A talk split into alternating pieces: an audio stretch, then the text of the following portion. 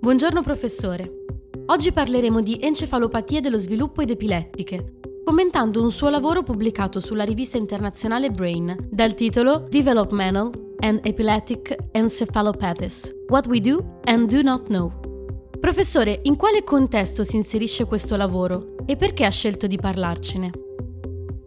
Questo lavoro si inserisce appunto nella ottica di una uh, lunga serie di articoli che riguardano questo tema, proprio perché questo è un concetto nuovo, un concetto che è stato sviluppato nel corso degli anni 2016-2017 e ancora c'è tanto da dire su questo tema, c'è tanto da comprendere, da capire perché uh, uh, questo appunto lavoro, questo lavoro si, si, diciamo, come dire, è un tema di grande attualità, si, si, si inserisce molto bene nell'ambito della letteratura internazionale, eh, nella quale ci sono quotidianamente, settimanalmente direi, eh, nuovi articoli che ci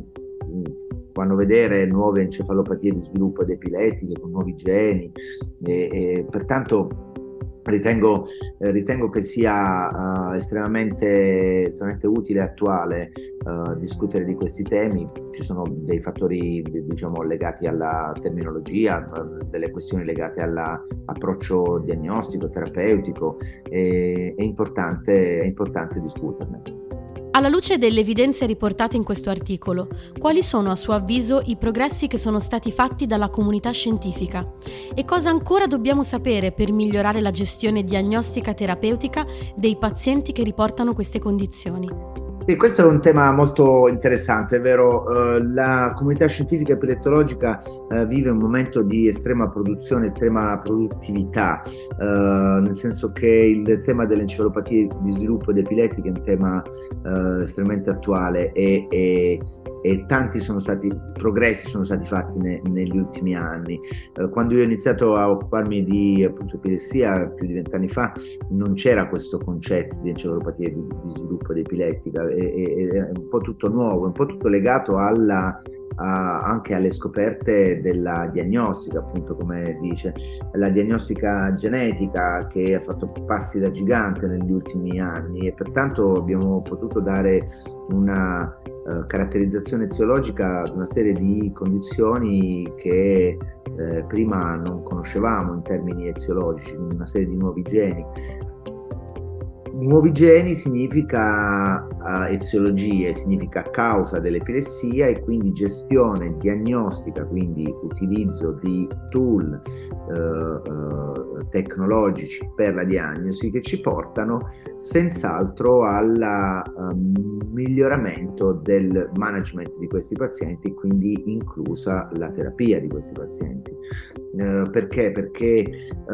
abbiamo imparato che in alcuni pazienti dobbiamo uh, utilizzare determinati farmaci perché uh, quei farmaci determinati possono agire specificamente sul meccanismo biologico che determina quell'epilessia. Questo appunto uh, il miglioramento che abbiamo, in, che abbiamo accumulato nel corso degli anni e sappiamo che dei farmaci non vanno prescritti perché possono peggiorare un quadro clinico. Quello che c'è da fare è ancora tanto però, quindi guardando al futuro eh, la caratterizzazione genotipo-fenotipo è ancora qualcosa che è un processo ongoing, ma anche un processo ongoing eh, la caratterizzazione, la caratterizzazione fine del gene, che significa la funzione del gene, ovvero il avere una diagnostica genetica è il punto di ingresso, è l'entry point, non è il punto di arrivo. L'entry point è avere la diagnosi genetica, ma poi quello che sarà il futuro è quello capire esattamente a che servono questi geni, come funzionano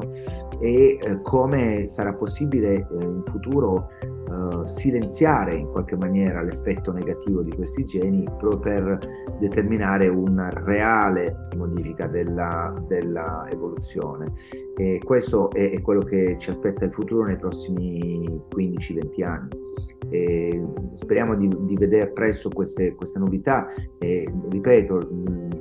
comunità scientifica epilettologica sta facendo tanto in questo ambito, quindi tutto questo articolo, quello che c'è in questo articolo è qualcosa che è un po' un punto di base per